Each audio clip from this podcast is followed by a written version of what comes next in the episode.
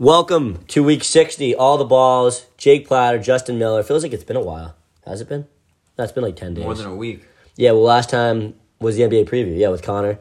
But welcome back. I know it's a weird time, but you know what? We had to make it happen at some point. So Saturday, 12 o'clock, 12.15. Let's get the show on the road. Disappointing night last night, though, Jake, I should say for myself.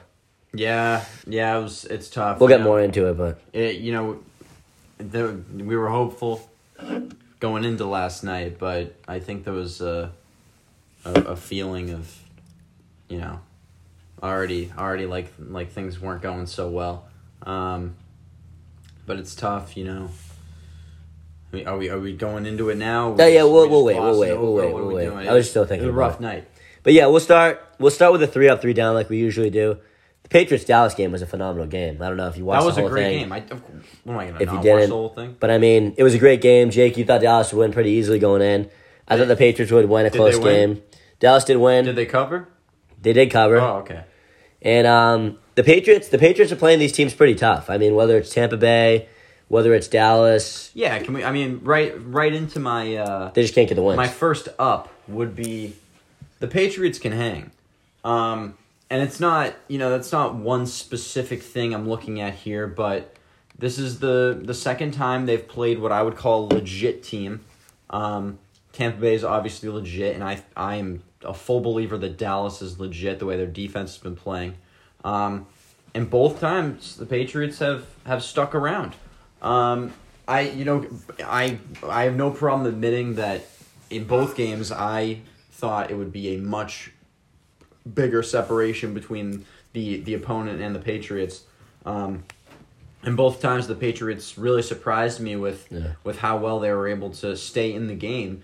But I think it's something you're going to be seeing for for most of the games for the rest of the year is that the Patriots can can hang with any of them, and it's it's it's a, it's a culmination of a few things. It's you know this it's this isn't a highly explosive offense. It isn't the super power defense that we thought it was going to be. But both sides seem to be playing pretty consistent football and doing enough to to at least give the the team a chance towards the end.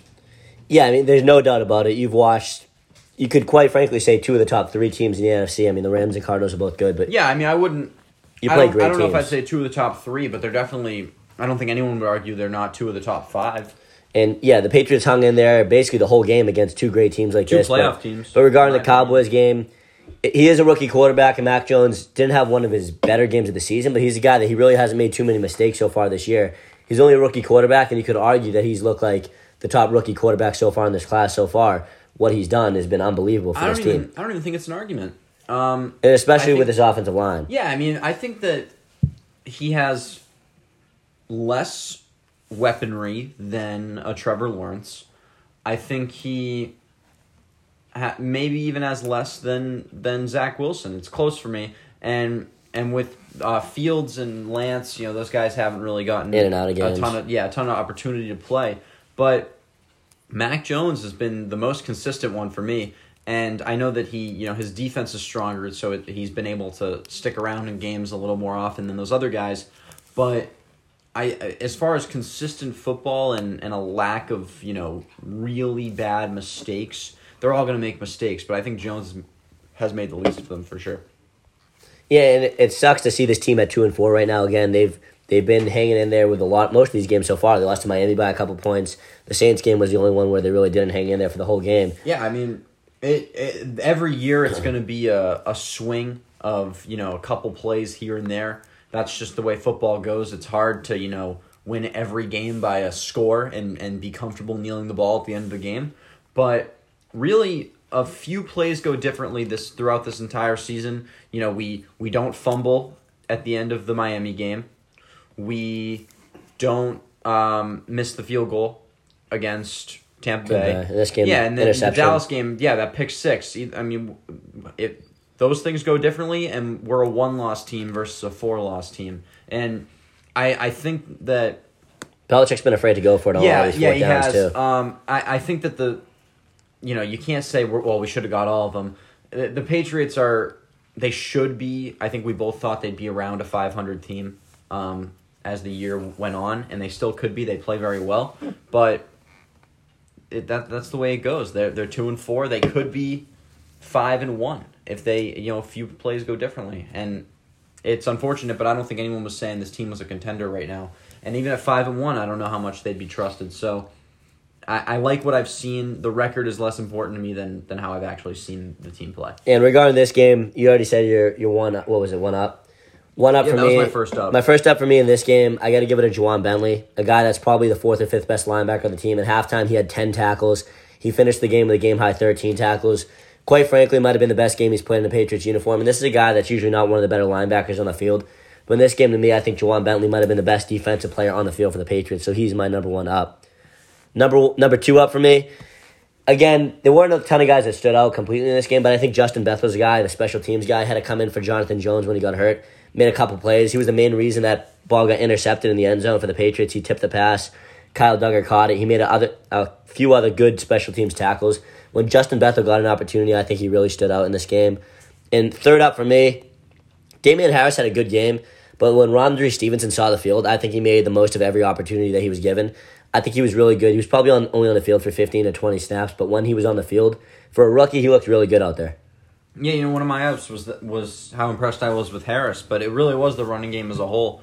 Um, the Dallas defense is playing pretty well. Um, Yeah, top 10 in the league right yeah, now. and I think that a lot of that is the secondary. Um, they, their past defense has been really their their strong suit, but the Patriots, you know, went from having some real struggles uh, in the running game, and it may have been you know Harris being a little banged up, but he averaged like five and a half yards a carry Yeah. against Dallas. Like no one's gonna argue that any day of the week. That's a great game, and I was overall impressed with how they did it. You know, Mac Mac has been well has been playing pretty well, um, but it does take a somewhat decent run game to establish a strong pass. If if you know a team like Dallas with a great secondary knows all they have to do is defend the pass, they're going to defend the pass and they're going to do it well. But if you can run the ball fifteen to twenty times and, and get five yards to carry, then they they have to look out for everything, and it really opens up the whole field for your offense. So I was impressed with that. My third up was uh, the tight end play. You know, it wasn't like incredible in this game, but Henry was good. yeah, for for a young quarterback, you need a safety net of some guys underneath that you know are reliable and can catch the ball. And looking back, you know, balls getting tipped off hands, interceptions, you know, causing a lot of issues with tight ends. I was happy that that was not the case in this game, and they and they seemed to turn it around. Yeah, and then for me, moving on to the three downs. Down number one for me got to be Jalen Mills. I think he was pathetic in this game. To be quite frankly honest with you, he's a guy you got from the Eagles. You didn't expect him to be your one, number one cornerback, but know, but he got burnt left and right. you lose Stephon Gilmore, and you need this guy to step up even more after that loss. My cousin Matt told me, big Eagles fan, thank you for Jalen Mills because you're not going to like him and all. He sucks, and I could see why he said that after watching this game. Jalen Mills was awful in this game. He was a main contributor on that overtime touchdown to CeeDee Lamb. C- CeeDee Lamb had 149 yards and two touchdowns. and Jalen Mills was the guy that was covering him for the main portion of the game. Yeah. Shout out to J.C. Jackson, who, by the way, he had a pretty good game. He was mostly on Amari Cooper for this game, but Jalen Mills, was pretty quiet. Jalen Mills to me had a terrible game. Number two down for me, I got to give it to Nelson Agholor. This is a guy that had a major drop in this game. Only one catch in this game for 120 for 27 yards. He's a guy we acquired in the offseason. We expected him to be a lot better than he's been so far. He had a good week one against Miami, but after that, I think this guy's been pretty much useless so far. And Agholor's a guy that they need to step up. If you need someone to step up, you need it to be him. Uh, I mean, I hate to say I told you so, but the the guy's speed and no hands. That's all he is. I mean, he's not like the, the best route runner. He can, you know, he knows the plays, but he's not going to be a guy that can take over. He's just too inconsistent, and and that's been the case his entire career. And he's not a young guy. Like this is a pretty consistent thing for him.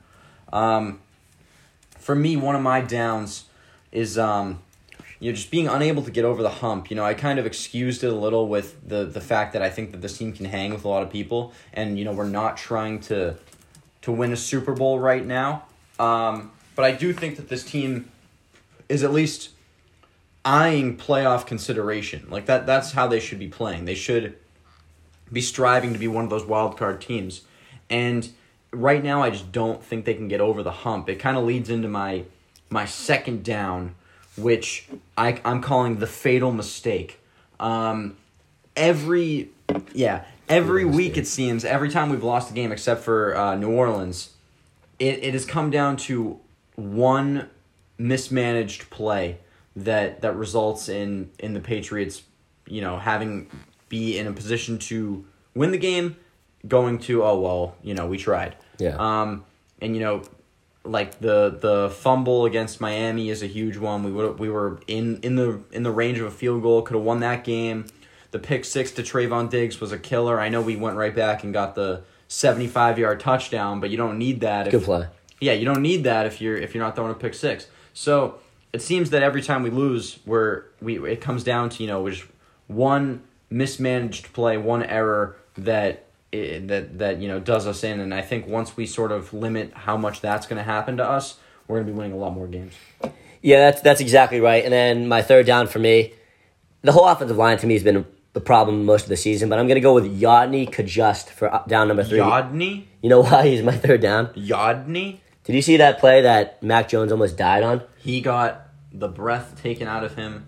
That was all on badly. Cajuste. Yeah, Yadni. Yanni Cajuste, so he's like your seventh offensive lineman, anyways. But Shaq Mason wasn't playing this game. Trent Brown wasn't playing this game, so he started and then he got subbed out pretty fast. But overall, this offensive line needs to be a lot better, and that starts this week against the Jets. Because if the Pats lose this week, Oh, we're gonna talk. We're gonna be talking major problems. Yeah, I mean, th- After this gotta- game, they're two on the road. You got to yeah, you got to beat the Jets for sure. Um, my third down in in the last game, just to finish up, would be um, Justin kind of touched on it, but I, I I'm not happy with the entire secondary. Um, more than just Mills, you know, Dak. It, it you know it turned into a high powered offensive game, but Dak had 36 completions. Um, Four hundred twenty-five something yards. Five guys had at least four catches for that team. So th- Five? This, five guys. Oh, yeah, had, Elliott. had at least four catches. I think it was it was Elliott, Lamb, Cooper. Cooper, Wilson, and Jarwin, I and think. some other guy. Yeah. So yeah, this it, to me it's the whole secondary. It's the whole pass protection is you know a little lackluster at this point. This is a defense that we thought was going to be a top five style defense, an elite defense is going to be keeping us in games, and we're lucky that the offense has been able to keep us in games because the defense has really come up short of our expectations. So. I've been unhappy with them. I think they need to really step up and take it to another level if we're going to beat the teams we want to beat. Yeah, so that's the main story on the Patriots so far. Again, they got to win this week. We'll be talking more NFL at the end of the show with our predictions. But moving on quickly, there was a Thursday night game that just took place. It wasn't the most exciting game. Denver, Cleveland. To give you a quick update on our picks so far this week, since we obviously couldn't tell you before the game, me and Jake both thought that Denver would win the game. Again, Cleveland had a ton of injuries. You got to yeah, give them Case Keenum credit. started, but he really showed up. He wasn't that bad. And again, they were Donovan's people. Jones got hurt in warm ups. They were without Odell Beckham for a good portion of this game. Both their running backs were out. D'Ernest Johnson. D'Ernest Johnson made a name for himself in this game. Cleveland's defense was really good, and Denver has lost four games in a row after starting three and zero. Jake, overall thoughts from this pretty sad game? Yeah, I mean, I wasn't, I wasn't really watching honestly. Um, it, it was a game I wasn't too excited for, and um, I, I wasn't expecting it to be a three point game, but I thought Denver would would take care of business. They had their starters, and uh, Cleveland didn't, but. I guess that, that just shows that Denver's early season opponents were a little easier than we, we thought because they started off pretty hot and now they haven't been so great and Cleveland's backups were able to beat them. So Yeah, that's why I picked up Denver in fantasy. The first three weeks they were great, and now I just drop them for the rest of the season. But yeah, Denver started three and zero. Now they're three and four. This talks about whether they should go back to Drew Lock or not. I don't know if that would be the right oh option. God, it doesn't matter. But right now, right now, Denver's a team that's not playing good football. Von Miller also got hurt in the game. I don't know how long he's going to be out for, but If you're The if defense you're doesn't look good. If you're Denver and you're and you're saying, well, maybe we should. You know, the real difference maker for us is going to be going from Teddy Bridgewater to Drew Lock. Then you, you have more problems than you think because neither one is who you need. So yeah, figure it out. Either Go, way, si- go sign the next Peyton Manning. Either way, things aren't going good for them. And Cleveland, Cleveland's a team that should be better, but again, Baker Mayfield didn't play. And give credit to Case Keenum where it's due, I guess. It's not even Baker. Like, like Baker's all right. Like he's He's not. He's all right. he can make some big plays. He can he can get some stuff done. They didn't have Chubb and they didn't have Hunt, and they are like the strongest run team in the league, and they were still able to put up ninety yards with their third running back and Yeah, and their backup quarterback. Like as a as a defense, if you're Denver, I get that they were a little banged up, but this is a defense that's supposedly strong, and you are looking at a team you are you are facing and saying, well, they have their backup quarterback. They're probably going to run the ball a little more than they than they normally do. well, they they're missing two of their top receivers. They're probably going to run the ball a little more than they do, and that guy still goes out and gets ninety yards as the third running back on roster. You suck. Like that's a problem. I, I can't believe you'd let that happen. It's ridiculous. really Ugly, real ugly. But I'm giving a quick updates on the picks before we get into them at the end of the show. After that, before that Denver Cleveland game, Jake gained one game on me last week because we disagreed with three. He oh, got What'd I do? he got Dallas and he got the Vegas game. I got Carolina. So after six weeks, Jake 68 and 26. I'm 62 and 32. So I'm balling. So that's a quick update. We'll give you our picks at the end of the show. But quickly, as a couple of you are commenting right now, obviously it was a bad night last night for the Red Sox. It was a great run, Jake, but unfortunately, Houston, after game three, I mean, the Red Sox just couldn't hit the ball at all. They could not hit. I believe I saw a stat they batted 110 in those final three games. The bats went silent. Hunter Renfroe was silent for the entire playoffs. Kyle Schwarber had a bad series, and really nobody on this team was hitting the ball much except for Kike Hernandez in those final couple games. It it really is tough, and for me, the the hardest thing to really come to terms with is, I think this entire series came down to a small handful of innings. It it seemed that you know even in the games where we you know we were getting blown out by the end, um, it was tight for a while. It was you know who's going to really break out first and separate themselves in this game. You know, it, I think about game one where that could have gone either way, and if the Red Sox pulled that out, you know, then they win their next two like they did in in pretty you know convincing fashion. They're up 3-0. They're not up 2-1. And that fourth game, I I get that they lost, you know, big. They lost by the end. It was big, but in like the seventh inning, it was like 2-2.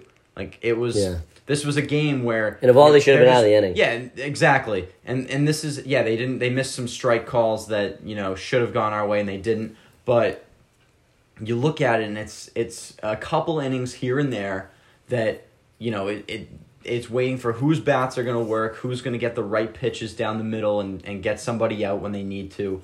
And those few innings just unfortunately did not go our way and it changed the entire series. And I you know, I I wonder a little bit if the Red Sox kind of got a little overconfident. I it seems like even the announcers were saying, you know, after two games it's like, wow, the Red Sox really depleted that Houston pitching bullpen. Um we you know, we're looking at the Red Sox are in full control here, momentum's all theirs. And then game 4 came around and it was tight. Red Sox could have sealed the deal and and they just did not put their foot down on the gas pedal and they just they just let it go and then it's you know one two three over And you got to give a lot of credit to the Houston's pitchers, though. In game in the first couple games of the series, the Red Sox really made Luis Garcia look into one of the worst pitchers. And Valdez was really bad at the beginning of the series, but then these final two games, Yeah. Valdez was awesome. He carried a no hitter into the fifth or sixth inning. And Mm-hmm. then last night, Luis Garcia completely did the opposite of what he did in that game before. And those are those were their top two pitchers the whole season, and then they came out these last couple games and showed why they were their best pitchers, and then the bullpen really caused problems for the Red Sox bats. But the bats were really silent in, in those last couple games, and it was really shocking to see after what happened. Even against the Yankees, they weren't expected to even be here. They were, know, They were I picked know. fourth preseason in the AL East. Then they beat the Yankees. Then they beat Tampa Bay Rays, who were the best team in the American League. And then you're up two one on Houston. You're thinking you're two games away from the World Series, and then just like that, it's over. i know it's it's it's really interesting the to come in being so lowly ranked then be at the top of the the whole league for a good amount of the season and then let everyone's expectations wipe away again just by playing poorly towards the end of the year act like you're going to give it all away just to, to get back here and get so close it really was such a roller coaster ride this season um, and you know you can look back and say well you know this was a year where we weren't supposed to do anything and we did something pretty great um, But now you're here and you got it. but it, unfortunately, in this city, pretty great isn't enough. Um, there's there's high expectations when, even when you get close. So that sucks. Um, you know, I, I look back and I, I think about Chris Sale. Um, he wasn't himself. I mean, in the last game, it- he was good. it, it's tough. I like even in games where he pitches well, it's like, well, you know, he went through five innings and and he struck out six guys, but he did give up that home run. Like that was something I feel like we consistently saw. Like he would he would do well, except that one pitch he left hanging and the guy sent it out of the ballpark. And that, I feel like that happened a lot, especially in the playoffs. Yeah, and Sale wasn't himself. The bullpen really wasn't itself for the whole entirety of the season. You got to give credit to Chaim Bloom where he picked up Schwarber at the deadline, Robles, Austin Davis. These were guys that contributed a lot down the stretch. But mm-hmm. overall, going in again, we didn't have a lot of confidence this would be a great season. And they got here, but again, you're two games away from the World Series and you want to get further. And unfortunately, that couldn't happen. It's going to be a long offseason, whether whether it's Eduardo Rodriguez re-signing with the, Red same Sox. time as a usual offseason. Yeah, a little longer because they made it. They made it further, but I mean a little shorter. But whether Eduardo Rodriguez will sign back is a big question. Whether Kyle Schwarber resigns again, he's on a one-year deal. Hunter Renfroe was on a one-year deal. There's a lot of questions to be answered for this club. Whether Christian Vasquez comes back, another guy that's a free agent. Run it back. There's a lot. Obviously, there's a lot of guys on this team that are going to be back, and the Red Sox should be good next season. Tanner Houck's going to be at the top of the rotation. Garrett Whitlock might be in the starting rotation, but it's just disappointing the way it did end this year. Getting so far and just being so close to being in that World Series, and now you got to watch Houston going to the other series. I know. The Braves are a win away from the World Series. They could finish that tonight, but That's Max. Scherzer wasn't healthy enough to pitch tonight. Walker Buehler's getting the start for Game Six against What a- Charlie what a, Morton. What a terrible downgrade they, I- they have to deal with. Yeah, really a Yeah. terrible one. I think the Bra- I'm rooting for, heavily for the Braves. I really want the Braves to win the World Series, but I don't know, man. This Dodgers lineup's tough. I think the Dodgers are going to force a seventh game. Yeah, I do too. I mean, I'm surprised they were even down in this series. And it's not that the Braves are so bad. It's just that the Dodgers are so good. Their their batting is great. Their pitching is fantastic. Even their relieving game, I I, I love uh, Joe Kelly. So Kelly's all right. Yeah, Kelly's good. he is good. It's been it's been interesting though. You think of the last four teams, and the Red Sox weren't supposed to be here. The Braves weren't supposed to be here. A Cardinals team that lost in the wild card round had that huge winning streak. They lose unfortunately, but now you're looking what could be a rematch with the Dodgers and Astros, who are two of the better teams for the entirety of the season. Again, we're hoping. I'm hoping at least the Braves win. It'd be a hell of a story if the Braves do get to the World Series, but you get the Dodgers tonight. Yeah, I do. Looking back quickly on the Red Sox playoffs, there were some surprises, there were some disappointments. Obviously, I think the MVP for the Red Sox got to be Kike Hernandez when it's all said and done. Oh again, God. that play in center field last night, he probably should have caught. And again, he kind of he was kind of silenced last night. But besides from that, this is a guy that batted over 500 for the playoffs. Yeah, he was he was wild. At one point, he was batting like seven ten, something like that. Like it was it was insane, and that and that was like four or five games in. Like he wasn't just you know like batting six for ten. He was you know he had taken like twenty at bats, and he was he had over ten hits. Like he was he was really fantastic. He wasn't a guy I loved throughout the year, but he really showed up at the right time and kept us in games we we maybe shouldn't have been in. Um, the whole team really was at sync at the same time and then out of sync at the same time, which is unfortunate because it led to some losses when we didn't need it. Yeah, and again, there were some some, some surprises, some disappointments. The surprise, like it got to be Kike Hernandez, but if you go with someone else, I think Devers was fantastic this year. Devers was good, MVP caliber season. He was hurt towards the end, but mm-hmm. if you look on the pitching side of things, I got to give a lot of credit to Garrett Whitlock. This is a guy they got from the Yankees for really nothing. He's a guy that stepped up a lot this season out of the bullpen, and this is a guy that has starting a starting caliber arm. And I think he's a guy that the Red Sox got to really consider to be in that starting rotation next season. Whether Matt Barnes goes goes back to that closer's role or not, they have him signed for another couple years. So it's going to be interesting to see what they do there.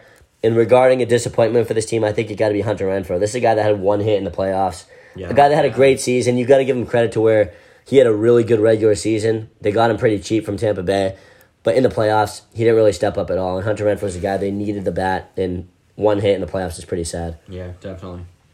But overall, it's it's it's a bad way that the season ended. Watching TV right now, three teams left.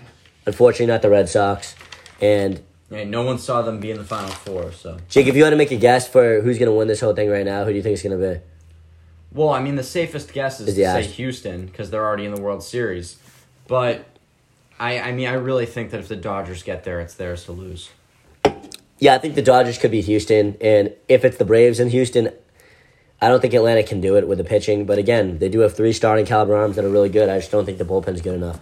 But we'll find that out maybe after tonight, probably after tomorrow to see who the World Series matchup is. All right, moving on to a couple other things right now. The Bruins and Celtics have both started. We'll start with the Bruins first. I They haven't put, watched a single game. I, I've, I've watched bits and pieces, not too much, but the Bruins have played three games so far. They've won two of them. They won last night against a bad Buffalo team that was actually undefeated going into the game. But regarding the Bruins, Jake, what do you like? What don't you like? I haven't watched anything. But yeah, so far this is the Bruins team again. Going into the season, we thought they'd be good. They got all the talent in the world. The goalie situation is probably the thing that would hold them back in the very end. They got a rookie. They got a guy they got from Buffalo, Linus Ullmark. But right now, after three games, the thing that surprised me the most, I think, is the new guys that are really performing so far. Nick Foligno has been good. He did get hurt. Erik Haula is a guy that's already he's been really good on that second line for the Bruins. And Thomas Nosek's a guy they got in at the trade deadline. I mean, at in free agency, and he already has a goal for the Bruins so far. So the guys that they've got so far have been very good. And then regarding the goalie situation, Linus Ullmark's a guy they got from Buffalo. First start of his Bruins career last night, he gets a win. He only allows one goal. He made some incredible saves last night. Jeremy Swayman started the season both games. He's one and one so far, but again, this is a guy that's technically a rookie, and he's a guy that's the number one goalie in my opinion. So the goalie situation looks better. Again, it's only three games, but after three games, the goalie situation looks better in my opinion than I thought it would really look. And then again, the defense for the Bruins. Charlie McAvoy's been incredible, and then Carlo Grzelcyk. You got a lot of guys in that defense, a lot of young guys that are performing, like Connor Clifton, and guys that you wouldn't think would perform so early in the season. And then moving on to the offense, you know, we talk about it all the time. The first line with Marchand, Bergeron, Pastrnak.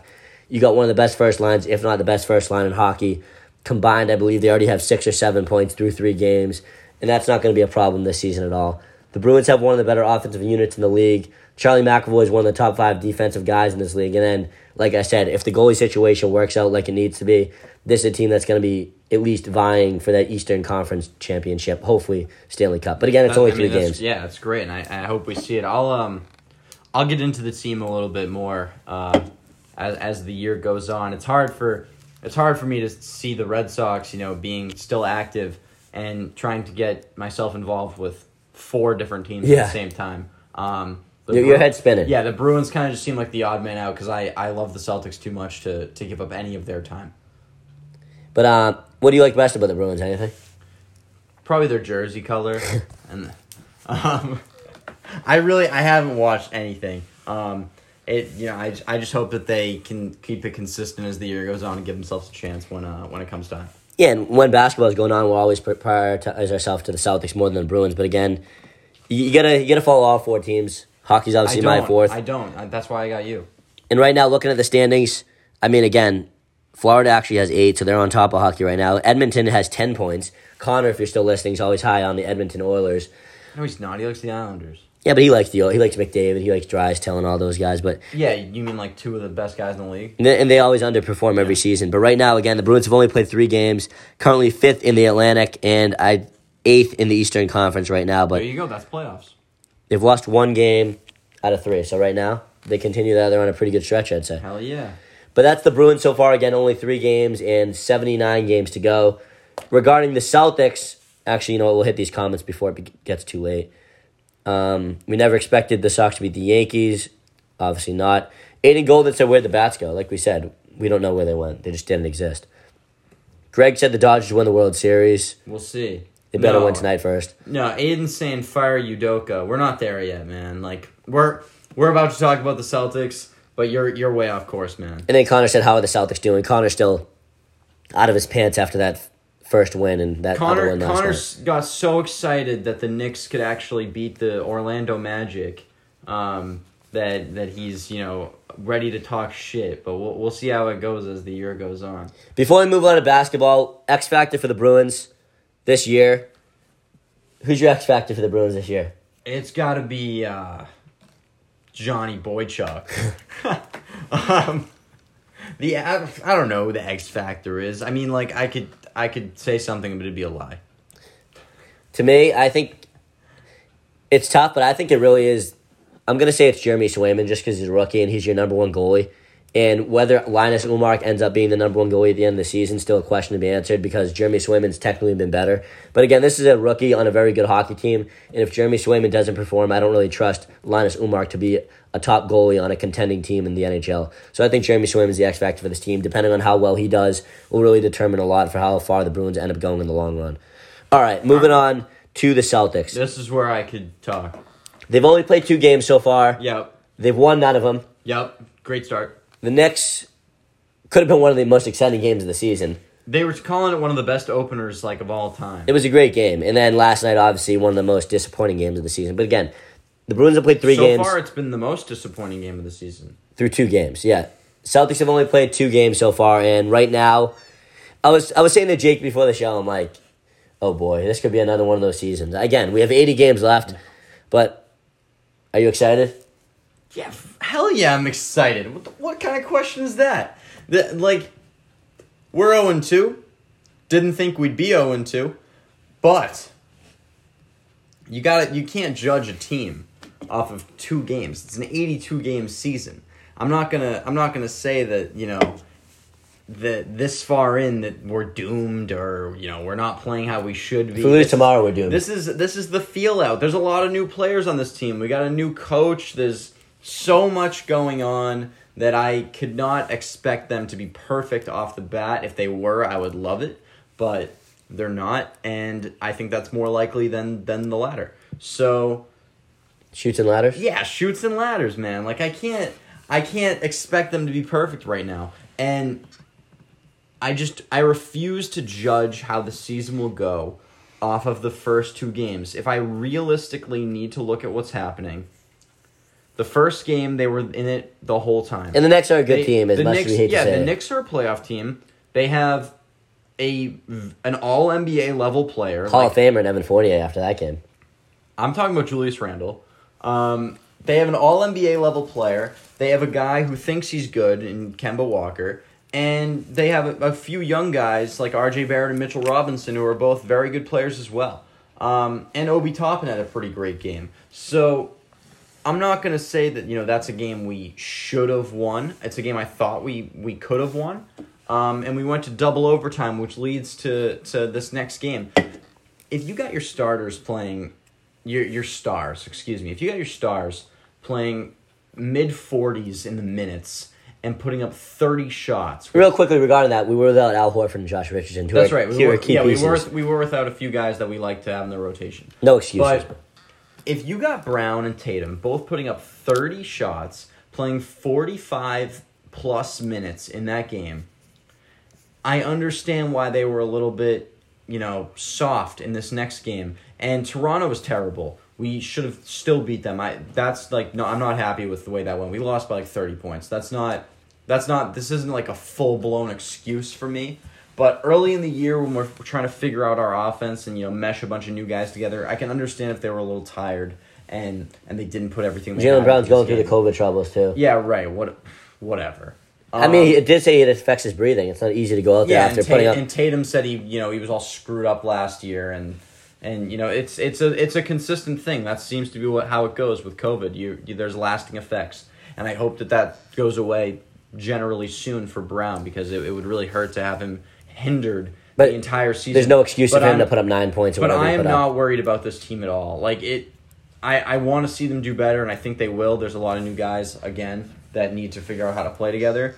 But the one bright spot for me, I know he didn't play in the first game. Al Horford looked fantastic against Toronto, and I'm not gonna like say this guy's our you know our savior. I I haven't been a fan of Horford. I told you the I like the signing. but yeah, he. I mean, the contract's massive, so I, I don't like the contract. But he looks uh, he looks better than he did when he used to play for us. Um, and I'm I'm very excited for it. One thing I'd like to see from the Celtics more is a little bit more Kanter. Um, Yeah, he only played. He didn't play in game one. he only Last night he played played five minutes. He only played last night because we were getting blown out. Um, and this is a guy that you know again for for the real listeners. that shows you how good our bench Yeah, is. You want to see more Kanter. For the real listeners out there, you know that I'm not a big Kanter guy. But if you're telling me No, he's a big rabbi guy. yeah, right. Um, but if you're telling me that's for the Jews, everyone else won't get it. Um, if you're telling me that we're playing Grant Williams a good 25 minutes a game and Kanter can't see the floor, I just don't understand it. Um, you, you can spread the floor, but I really just don't get it. Um, I would much rather see Kanter get in there. Kanter was on the Trailblazers last year and had multiple 20 plus rebound games. Last night, Toronto destroyed us on the glass. We could not get a single rebound. They had like 10 plus offensive rebounds. Why not put Kanter in this game and change that immediately? Like we like most games, the winning team has more rebounds. Yeah, uh, yeah. Get Kanter in there if we're losing the rebound battle. He is the best rebounder on the team. Make it happen. And not to mention, the Celtics had 25 turnovers last night. Whether Pascal Siakam's playing or not, that can't happen in any game. Toronto's without their best player last night. Pascal Siakam, in my opinion, is the best player on that team, even though I'm not a big fan. Probably. I think he's the best overall VanVleet- talent. VanVleet's pretty good.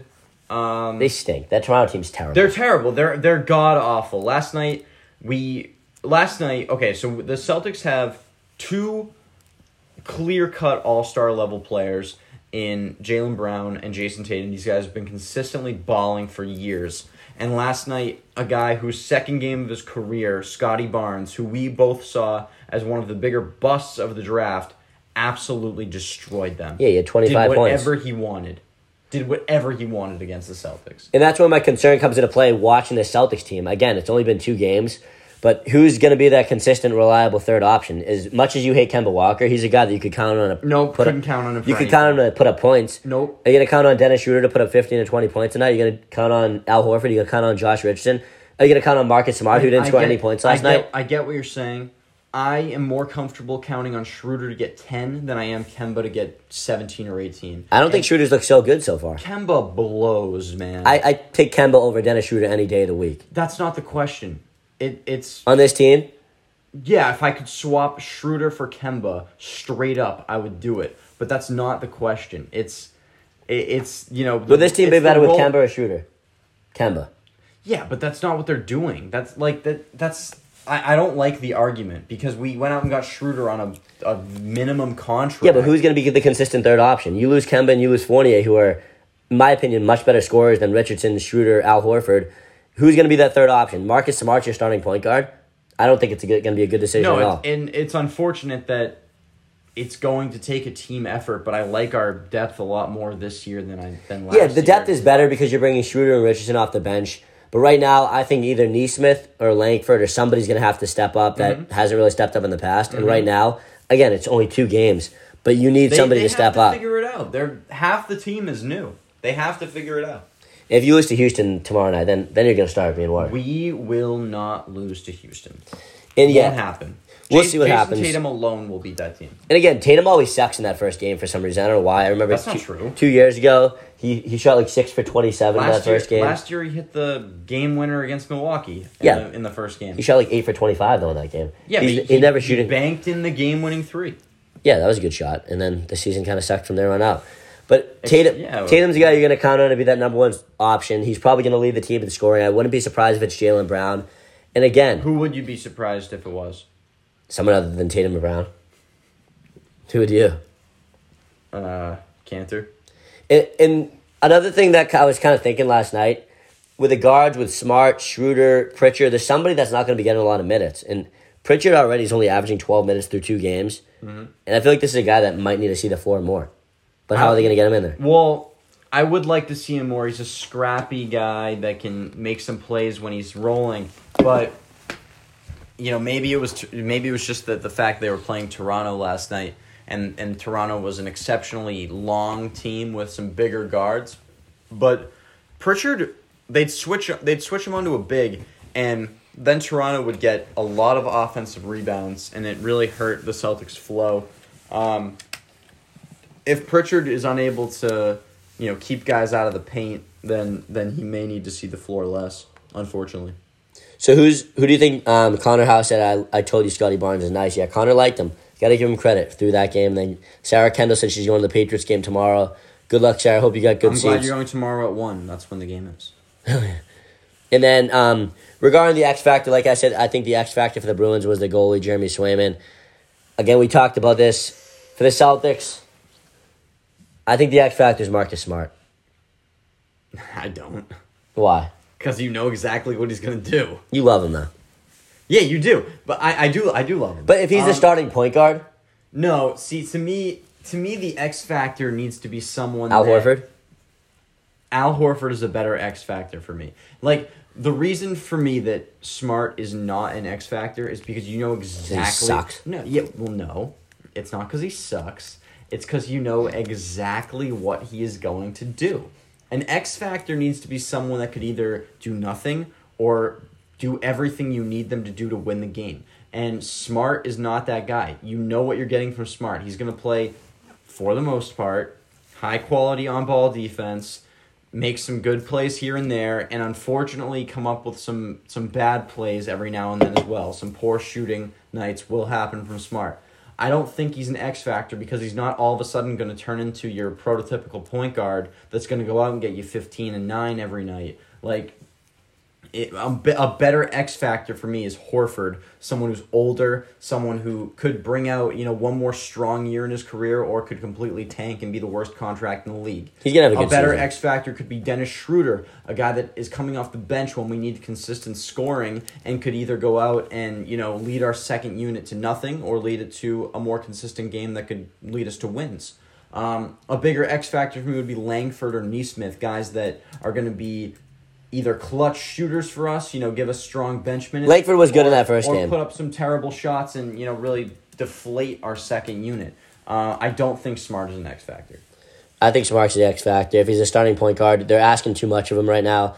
He's averaging 40 minutes a game. Again, it's two games. Dude, they went. To, they Double they had overtime. a sixty minute game. Like, but what are you still, I'd rather. Would you rather have Shooter on the floor in crunch time or Smart? Yeah, Smart because his defense. Definitely Smart. because of his defense. no doubt Smart. But if you need offense like you needed last night, I'd still want Smart. I'd rather have Shooter on the offensive side of the ball. I'd rather have Payne and Pritchard shooting than Smart. Smart shooting has gotten better. Not It has. It it has. What did he shoot last night? 0 for 6?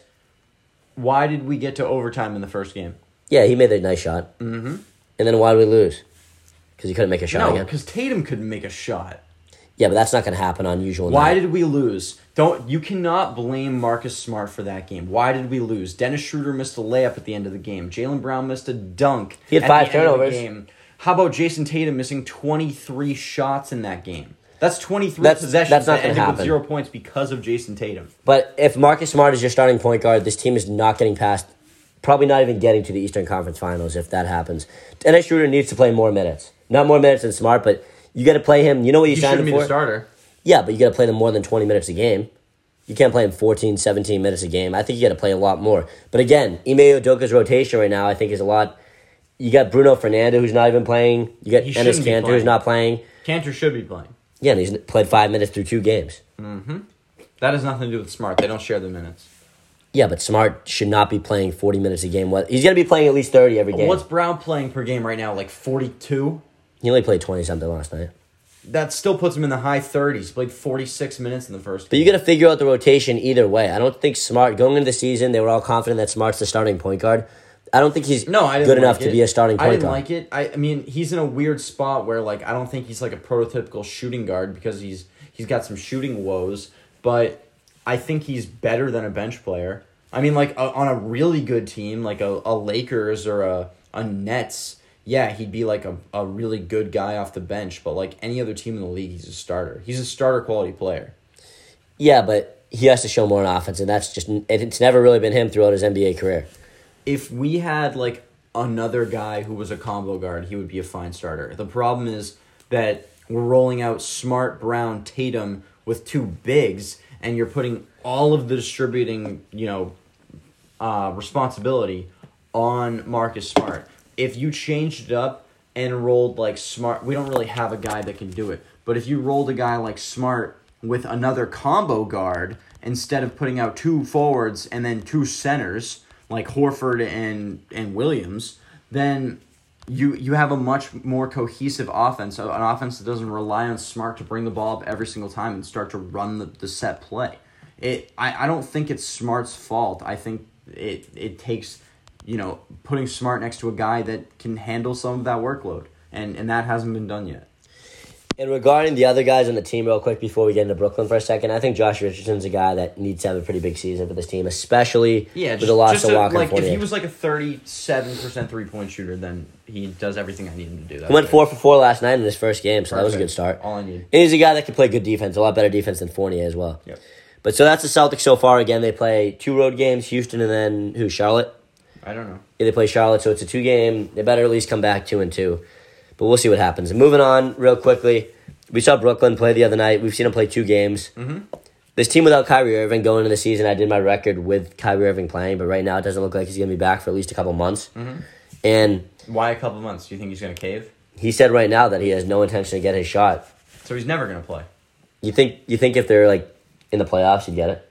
Yes. Like in the Eastern Conference Finals or something like that? No, not that late. I think that if they were, I think like, if they were a top like three seed at the end, like with ten games left in the season, he might do it.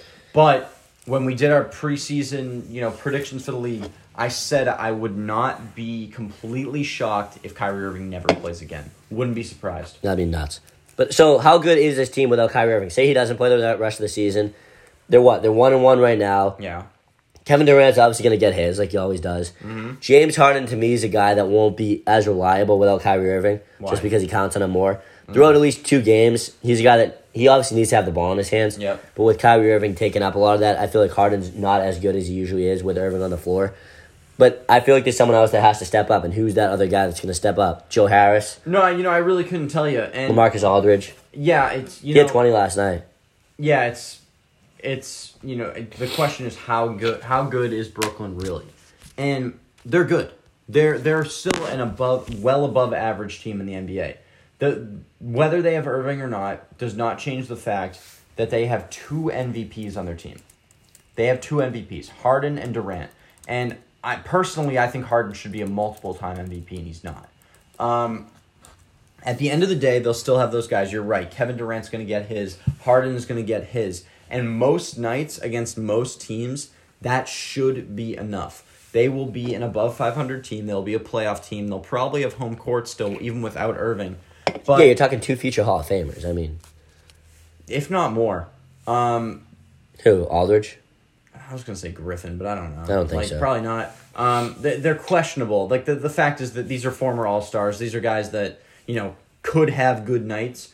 Um, and I think on paper they're a little better than they really are. Um, because, unfortunately, look at what they had before they got Harden. They had Irving, they had Durant, and they had a pretty solid bench. They had LeVert, they had Jarrett Allen, they had you know they had good guys. They had Spencer Dinwiddie. Yeah. Um, and they sort of traded all of that depth away to go get Harden and say, well, look, we got this big three. We're we're so good, whatever. And now they're back to that two, and they don't have that bench anymore. So I do think some nights they're going to come up short because of the lack of depth. And I think that on paper they're better than they look because Aldridge and Griffin on paper, it's like wow, they got you know LaMarcus Aldridge, Blake Griffin, blah blah. blah. Blake Griffin sucks. Blake Griffin is really bad. Um, I don't even know if He hasn't been good since he got to Brooklyn. I don't even know if he's worthy of playing. He hasn't been good since he got to Detroit. Um, he it's it's it's tough, but with the top tier talent that they have, they could win any game they play, and and with the the same you know no bench, they could lose any game they play. If you look in the playoffs, obviously they can't do this uh, throughout the season, but you look in the playoffs. Kevin Durant played the entirety of games. He played forty eight minutes a game for that stretch against Yeah, Milwaukee. that's rid- They won games. They were down to one final shot that could have got them to the conference finals. And they probably would have made the finals too. Um, and it came down to one shot. Like they they can go do it. If they make the playoffs, they can beat any team they play. And again, looking at looking at who they have, it's- it's Patrick hard. Mills. Patrick Mills is a guy that stepped up through two games too. He was a He's good, a good player. He was a good He's offseason addition. good player. Paul Millsap's there too. Again, these are veteran guys.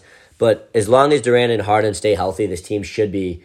They, they'll be in the playoffs. They'll be probably good. be the top three, top four in the East, regardless whether Irving comes back or not. I think he's going to come back at some point. And Joe Harris to me is a guy that's a great player. Mm-hmm. Obviously on the defensive end, he has his deficiencies, but if his, if his offense is going like it was, remember that game against the Celtics, those couple games in the playoffs. He's a guy that can shoot the hell out of the basketball and be that reliable third option if it's not Irving. Definitely. And Griffin, Aldridge, Yeah, like Harris could go out and have a twenty point game just on pure shooting.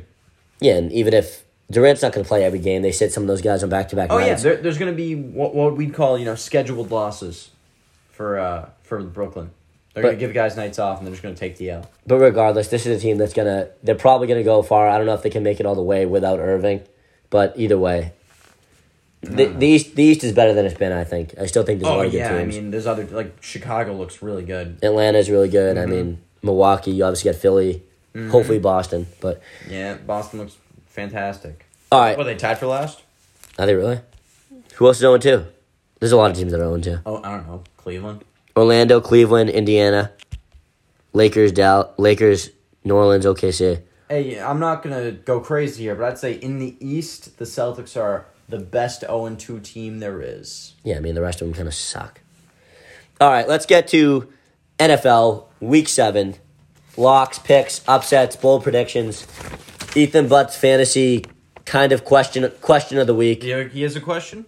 Yeah, Fantasy sell high candidates. We'll get there. we'll get there at the end. I told him. I said good question. We'll let you know at the end of the show. But Week Seven is has already started, and me and Jake have already started off the week zero and one after picking the Denver Broncos to win that game. But again, there's six teams on bye this week. I don't know if I can name them all. I know Buffalo. I know Dallas. Dallas. I know four other teams. Um, Uh, Jacksonville.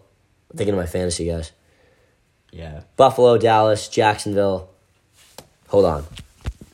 Jay, can you think? Uh, uh, There's two in the NFC. Pittsburgh. Pittsburgh's on a bye. Buffalo, Dallas, the Chargers, and the Vikings. Pittsburgh. No Pittsburgh. Yeah, and Pittsburgh. You got you got Buffalo, you got Dallas, you get Jacksonville, you get the Chargers, you get the Vikings, and you get the Steelers. So six teams are on a bye. Two were on a bye last week, so that means there's only 13 games this week. One of them already happened. So let's get to the one o'clock games. So Denver and Cleveland, like I said, we're already 0 1. Made a couple bold predictions as well. So starting tomorrow, six one o'clock games, the Washington football team at the Green Bay Packers. Green Bay. Yeah, I got Green Bay. That took a while. I get Green Bay winning this game too. Again, I've never really been too confident on the Washington football team at all. I like them. the Green Bay Packers are my survivor pool pick of the week. Ooh, I did that once. Yeah, until he was eliminated. All right, so we both got Green Bay. I don't think they're gonna have much problems with Washington. Shouldn't. Next up, this is my game of the week. I don't know if it's your game of the week. The Kansas City Chiefs and the Tennessee Titans. Definitely not my game of the week. What would be the game of the week? Um, Got to be the game of the week. There's not too many games these to games kind of suck.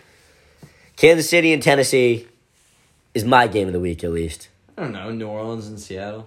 I think it's a game of the week with Geno Smith against. That's Monday night football, baby. Who do you got? Kansas City at Tennessee. Tennessee's coming off a big time win on Monday Night Football Yeah, against Kansas City, a team that hasn't really been too great. Mahomes already has as many interceptions as he had his last season, which is kind of crazy.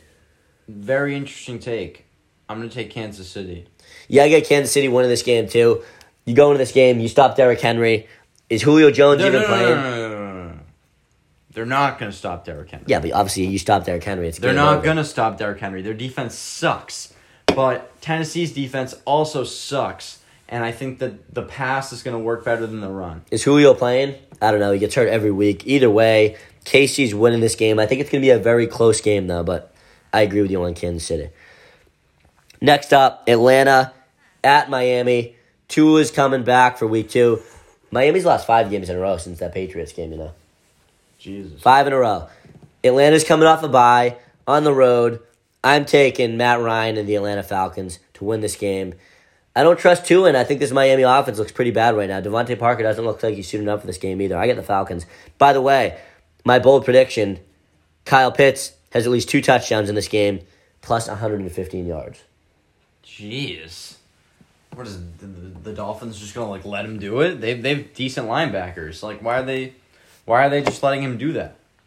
I um They're still trying. yeah, they're still trying. Um I got Miami in this one. I think that Miami's the Uh-uh. more well rounded team. Um I think that Matt Ryan will give the game away.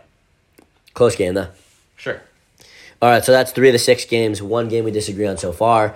The next game is the New England Patriots at home again. What is this? Their fifth home game in their first seven games or something? That's crazy. I believe. Yeah, they've only played at the Jets and at Houston so far. So their fifth home game. They're playing nine this Well, season. screwed. And this is a must win game for the Patriots. We already played once this season. They didn't have really much trouble. I don't think they're going to have that much trouble again. I think they're going to win this game tomorrow 27 to 14. I got the Patriots in this one too. Uh, twenty-seven to fourteen. That's uh. I think they get more. I think they finally break the thirty-point mark. I'm gonna say the Patriots get thirty-one and the Jets get twenty-one. Yeah, I don't think the Patriots. If the Patriots do lose this game, you can say goodbye. Bye bye. But that's that's the Jets Patriots. Patriots favored by six and a half tomorrow. Next up, Carolina at the Meadowlands to face the New York Giants, a Giants team that feels like their whole entire roster is basically injured. Yeah, right. Carolina's started the season playing pretty well. They haven't been as great lately, but they've surprised my eyes at least, and I don't think they're going to surprise me too much this week because I think they're going to beat the Giants. Yeah, I got Carolina too. A more healthy team. You know, I know. I know they don't have McCaffrey. Again. Chuba Hubbard has been pretty good. I had him think one time. that- yeah, I think that uh, they're gonna take care of business and get the win on the road. Sam Yeah. Darnold's been nice. And yeah, and Carolina is my lock of the week, by the way. Whoa. So Carolina's my Lock lock of the week. We haven't said your lock yet. We haven't gotten there yet. All right, next up, one o'clock, divisional matchup. Cincinnati Bengals are four and two right now. I didn't think they'd be this good. Yeah. They're playing Baltimore, a Baltimore team that's also playing really well. Lamar Jackson at home wins a lot, and I think he's going to win against Cincinnati this week. I don't think Joe Burrow is going to be that good, to be honest with you. Yeah, I got Lamar too. I got Baltimore. I think that you know the Cincinnati offense is pretty great. Their defense is not so great, and I think that the Baltimore offense is going to have no issue putting up enough points to get the win here. Yeah, so we both got Baltimore. So those those are the six one o'clock games. Then we get two games kicking off at four o five. This is a pretty good game, I think. The Philadelphia Eagles at the Las Vegas Raiders, a Vegas team that's been better than most people have thought so far. Jalen Hurts against Derek Carr. Second game without Mr. Gruden. I got the Eagles winning this game on the road. This is my upset of the week. I think Jalen Hurts makes this Las Vegas Raiders defense look pretty, pretty poor this week.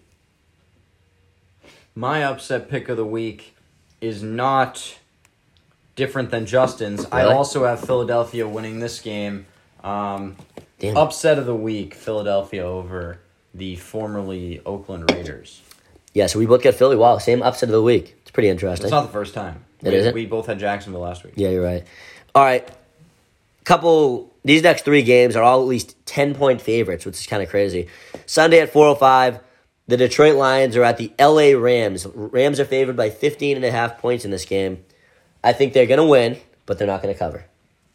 I think they're going to win and cover. Detroit, you know, I, I gave them a lot of credit last week. I said, you know, you're a good team, just Cincinnati's better, and it's not your week.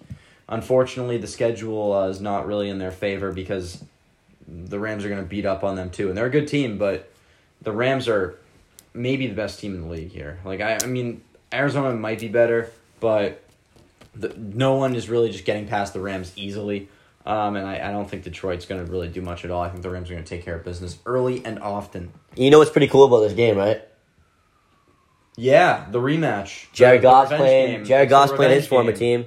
Matthew Stafford's playing against Detroit. So Goff against the Rams, Stafford against the Lions. Pretty interesting. The revenge game on both sides. Sunday at 425, Houston against the only undefeated team in football, the Arizona Cardinals, are 18 and a half They're point gonna, They're going to favorites. stay undefeated. Arizona is going to move to 7 0. Kyler Murray looks like the MVP right now. I get yeah. Arizona winning this game. My second bold prediction of the week Kyler Murray does not play in the fourth quarter because it's such a blowout. Wow.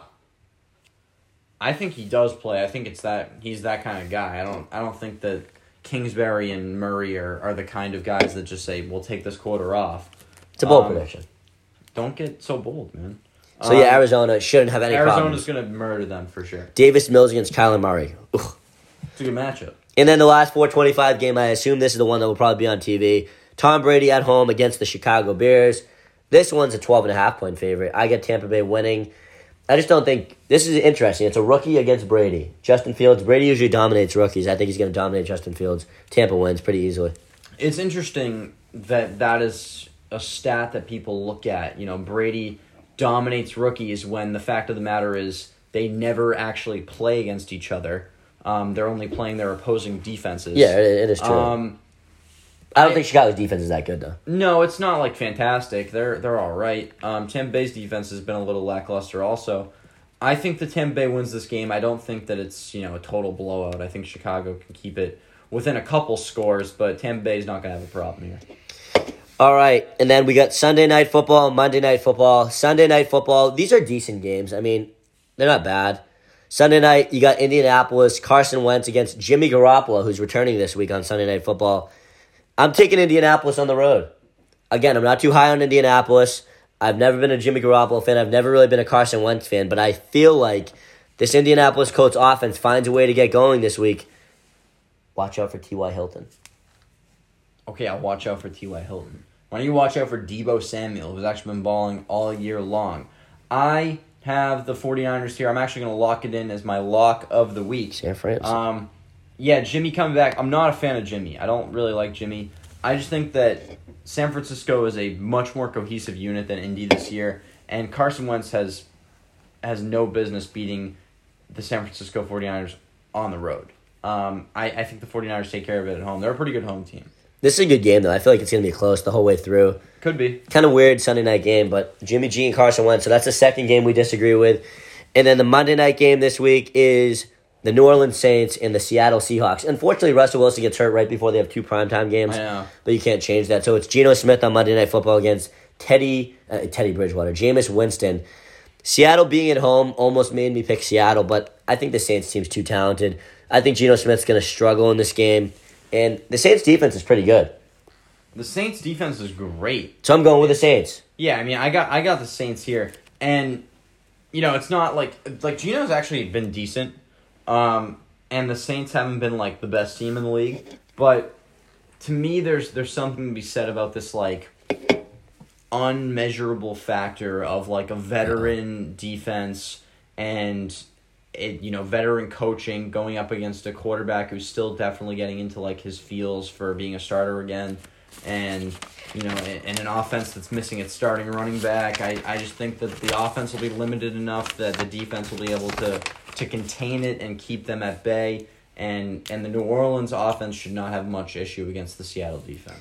I think these are both the Sunday night, Monday night games are both going to be one Yeah, possession un- games. I'm gonna go underrated games this week for sure. I think they're going to be close games, both of them. Again, we have three games that are approximately going to be blow- blowouts with the Tampa Bay, the Rams, the Cardinals. Mm. Big time spreads this week. But that's the Sunday night game. That's the Monday night game. We're going to end the show with the fantasy football question of the week from Ethan Butt. Actually, Jacob Siegel just submitted a question to me during the show. Let me see. Let me see. Let me see. All right, we'll get to we'll get to Ethan's first, just because he was first. So, f you, Jacob. I'm just kidding. All right. So Ethan Butt said somewhere on the comments that There it is. 17 minutes ago, the fantasy sell high candidates. I haven't really had much time to think about it, but give me a sec. Give me a sec. You know, I'm gonna. I'll think of a couple, but sell high candidates. I don't want to give away any of my guys, so maybe I'll give away some of your my, guys. My first thought is, you know, we're we're now coming up on seven games into the season. the season's flying. For me, that is already past the point of a sell high candidate. Well, when's the trade deadline mostly? Middle of November. Middle of November. Um, but if you, to me, if you have someone who has consistently played for you and won you games seven weeks into a season, that's not a sell high candidate. That's a guy you need on your team. Um, now, obviously, there's there's factors that go into that, like oh, you know, somebody else was missing and it's given this guy more time and opportunity and whatever. And I think that that you know that there's something to be said to that. But overall, my my point still stands. I I think that if you have someone who's you know almost halfway through your year consistently putting up numbers for you, that's been great. I would keep them. I think that that. Hey, I've never been a big sell Yeah. high guy. Yeah, I, th- I would keep them. I, I would keep a guy that's consistently performing for you, unless you can go out and get a big name that you know has been down. It, you know, to me, sell high also comes with buy low. You you sell high on a player to get someone who maybe is going to step up later down the line and win you some playoff games. Um, if I had to come up with One name came to mind for me. one name came to mind for me. Who was it? This guy's a receiver. This guy's a receiver. Is he in the NFC? No, All right. Well, my guy. I mean, I've never been a huge fan of this guy. I, if I'm gonna sell high on someone, Deebo Samuel's been really good so far. no, no, no! So I I'd knew sell, you were going to say that. I'd too. sell high on Deebo Samuel. I don't think he's gonna keep it up. See, that- that's regarding the- the buy low thing, if you think about it in this way, like, ooh, think about it. Geno Smith's the quarterback right now, but Russell Wilson's gonna come back, so maybe sell Well, injury- like Russell injury Wilson, DK different. Metcalf, injury Lockett. injury is different than poor performance. I was thinking more along the lines of like, you know, somebody that just hasn't been putting up the numbers you want. Like if you were this guy to me, you can go out and get pr- pretty easily at this point. But if you were like, oh, you know, Kenny Golladay is a has been great in years past when he's healthy, and right now he's you know not done much at all. I think as the year goes on, he's going to be a bigger part of that offense. Yeah, go go get Kenny Golladay as a buy low guy. But for me, one sell high that came to mind is an a receiver. He's actually in the AFC, and to me, that is Michael Pittman. Um, Why? Because Ty's back. yes, because Ty is back now. I don't think Ty is going to. But Pittman hasn't even been that great. I he has been pretty good. Um, You think I- so? yeah, I don't think Ty is going to come in and take over that offense and take away everything Pittman's been doing. I think Pittman's going to consistently be targeted. I think he's going to be a good receiver. You're not just going to like dump a guy and then the next week you're going to say, "Thank God I dumped that guy. He's not going to do anything for me anymore." But you you are going to move a guy who's been fairly hot and gotten a lot of targets, and he's probably going to lose some of his target share to T.Y. Hilton. Um, so I think that Michael Pittman could be a guy that you go out and move in exchange for a bigger name player that you hopefully can get a higher ceiling out of Oh, as yeah. the year goes on. Yeah, no doubt doubt about that. And regarding sell high, like I said, I'm not really a huge sell high guy, but who knows? I, I do like Deebo Samuel. Yeah, you like to wait until they do absolutely nothing for you and then try and pawn them off to other people. Yeah, and then win championships. That's what I usually do. yeah. But we'll see. And then Jacob Siegel's question is Is it worth considering to drop OBJ? My answer to that is 60% yes. You kidding? No. This guy continues to disappoint No, me no, year after see- year after year. Here's here's why in in a vacuum. He has too much talent. in a vacuum, as in there's nothing else going on here. There's no outside factors, nothing to look at at all outside of should you or should you not have Odell Beckham Jr. on your roster. I'm leaning towards keeping him. Now it's close. I in in that in that perspective, I 100% I'm like, well, you know, this guy's not going to do much for you right now. But if you need him and you're like, oh, you know, I'm down on receivers, all I have to put in is OBJ, I'm a lot more comfortable with doing that than I am doing, you know, some, you know, secondary guy that I've never heard of or whatever.